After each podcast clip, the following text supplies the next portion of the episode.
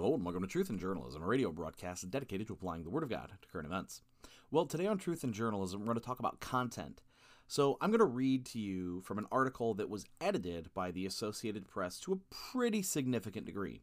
The original is no longer available, and the AP has not highlighted or even mentioned that this article has been significantly edited.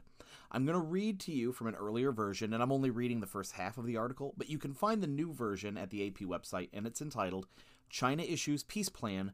Zelensky says he'll await details. Beijing, AP. China called for a ceasefire and peace talks between Ukraine and Russia in a vaguely worded proposal released Friday that analysts said was unlikely to deliver results. Beijing claims to have a neutral stance in the war that began one year ago, but has also said that it has a no limits friendship with Russia and has refused to criticize its invasion of Ukraine or even refer to it as an invasion.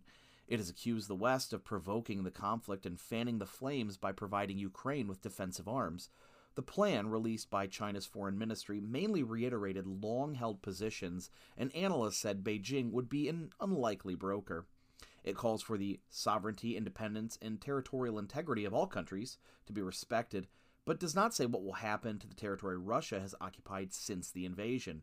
It also calls for an end to unilateral sanctions on Russia, indirectly criticizes the expansion of the NATO alliance, and condemns threats of nuclear force. The proposal is an attempt for public relations on the part of China, said Li Mingjiang, a professor and international security expert at Singapore's Nanyang Technological University. I'm not convinced that this policy is going to improve their credibility in being an honest broker. Speaking after China issued the paper, but without referring to it, Zhanna Leshchynska, charge d'affaires at the Ukrainian embassy in Beijing, said her country doesn't want peace at any price. We will not agree to anything that keeps Ukrainian territories occupied and puts our people at the aggressor's mercy, Leshchynska said in an address to a gathering at the EU mission to China marking the anniversary of the invasion. There was no immediate official response from Moscow, but Leonid Slutsky, a senior Russian lawmaker, hailed the plan, saying it contains moves that would mark an end of the hegemony of the collective West. In Germany, a major ally of Ukraine, government spokesman Wolfgang Buchner said the Chinese proposal contained several important points, but was missing a key one. First and foremost, the withdrawal of Russian troops from Ukraine. China abstained Thursday when the UN General Assembly approved a non binding resolution that calls for Russia to end hostilities in Ukraine and withdraw its forces in addition to calling for sovereignty to be respected and sanctions against Russia to end, the 12 point paper urges measures to prevent attacks on civilians and civilian facilities, keep nuclear facilities safe, establish humanitarian corridors for civilians, and ensure the export of grain after disruptions pushed up global food prices. It also called for an end to Cold War mentality, China's standard term for what it regards as U.S. hegemony, and maintenance of alliances such as NATO. Dialogue and negotiation are the only viable solution to the Ukraine crisis, the proposal said. It offered no details on what form talks should take, but said China will continue to play a constructive role in this regard. Well, friends, it's officially the one year anniversary of the Russian invasion of Ukraine, and frankly, I'm not sure how to celebrate this anniversary. Cake? Greeting cards? A watch party? Now, I say this, and right away, I'm sure I got many of your hackles up. You're disgusted by the idea of having cake to celebrate the one year anniversary of the largest conventional war on European soil in about 80 years. But what exactly was so offensive about what I said? Because we still, a year later, have blue and yellow flags hanging from homes and businesses and on Twitter bios and Facebook backgrounds. Is that the same as a greeting card? No, not exactly, but in some ways, it's more important because it's more pervasive. As for having a watch party, as though this were a Super Bowl, you, you might find that offensive, but why? We're supposed to consume these images, don't you know? That's why we have all these clips of combat circulating on the news and on the internet. So, ah, I see. Yep, now I get it. It's totally okay to watch the brutality and horror of Ukrainians and Russians having their lives snuffed out, as long as you do it alone or as a family. But the moment you invite friends over and you have buffalo chicken dip, it's ghoulish. Yeah, that that dog won't hunt. I don't buy that. Now listen, I'm not saying that there's not a difference between dispassionately or even compassionately watching images of war and getting the boys together to root for the Chenkos instead of the Ofskis. There is a difference. But it's not a difference that big media, in conjunction with big tech, supporting the military industrial complex, want you to engage in. The powerful forces in our society don't want you to view images of war and be disgusted and heartbroken and desirous of a rapid, peaceful resolution. No you're supposed to see javelin missiles take out T 90s and get up and cheer as if you were watching Ezekiel Elliott running over a Bama defense or uh, into the end zone against Oregon back in 2014. You're supposed to consume the Russo Ukrainian war just like you're supposed to consume everything else. You're supposed to sit there and open your brain and let it all get shoved in there. Consume next product. That's why you exist, don't you know? You exist so that you can consume next product because next product is so much better than previous product or current product.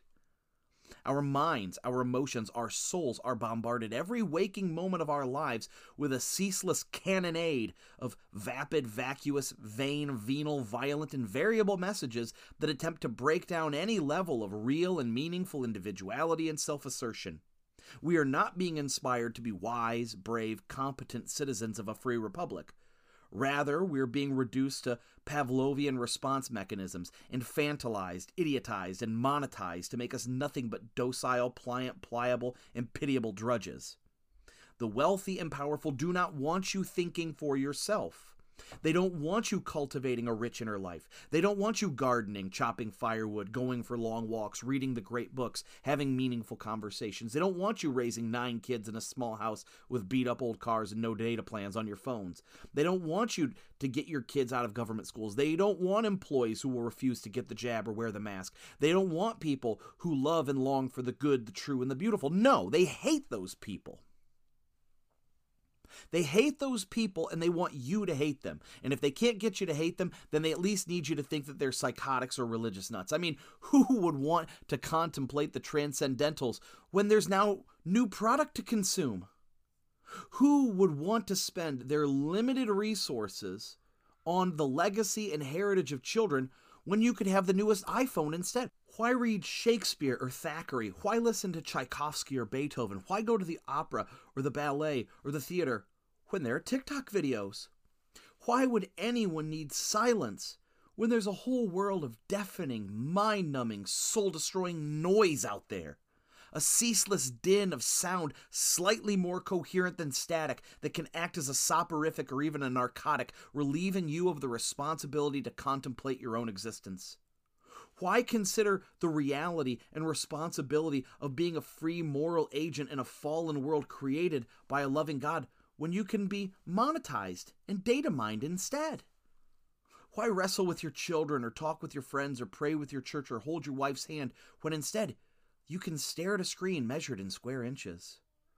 Why be a person when you can be a consumer? Now, you might be thinking, okay, Lukey Poo, you sound like a smug elitist here. Okay. Don't care.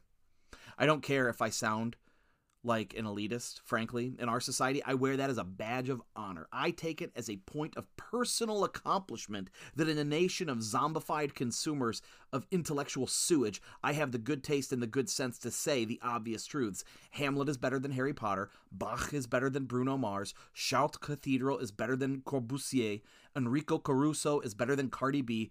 Baryshnikov is better than Lizzie Howell. Charles Wesley is better than Chris Tomlin. Bernini is better than Banksy. I don't care if I sound like an agrarian idealist. Frankly, in our society, I wear that as a badge of honor. I take it as a point of personal accomplishment that in a nation of promiscuous, baby murdering man children and women children, that I have the wisdom to know and say the obvious. Children are better than childlessness.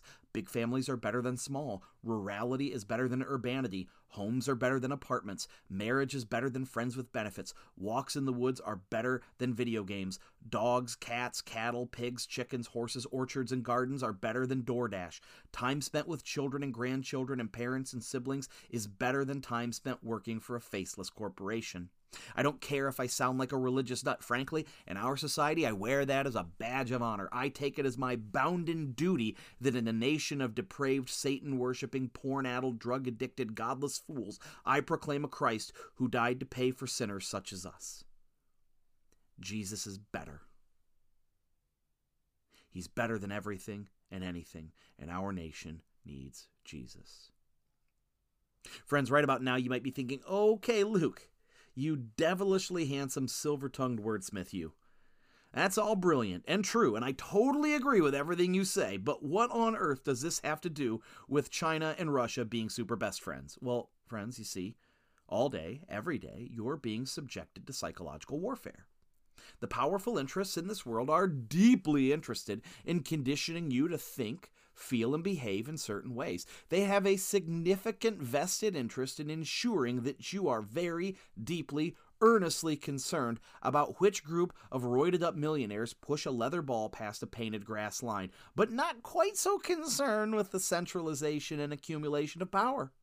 They want you very deeply, earnestly worried about which CGI comic book hero in a CGI world can use CGI weapons to defeat CGI enemies to get the CGI MacGuffin to stop the CGI apocalypse, but they don't want you worried about whether children are being sexualized and subjected to Munchausen syndrome and Munchausen syndrome by proxy.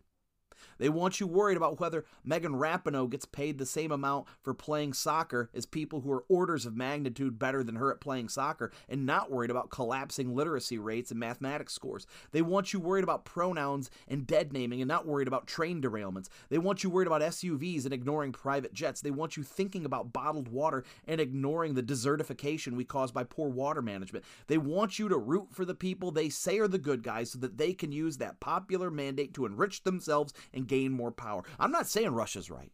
I think Russia's wrong. But just because Russia's wrong doesn't make the US or the West right. Just because Russia is wrong doesn't mean that the West hasn't been bear baiting for decades. Just because Russia is wrong doesn't mean the US isn't more interested in selling weapons to Ukraine, selling gas to Europe, and marginalizing Russia and China than the health, welfare, safety, and security of the Ukrainian people. Just because Putin did a bad thing doesn't make us right, just because we're not Putin. As the old saying goes, it takes two to tango, and you don't need to be a Putin stooge to say that while his invasion was wrong and evil, it's not as though the history and politics of this whole thing are clear and simple. But that's what powerful interests want you to think, if and when they want you thinking at all, which is rarely.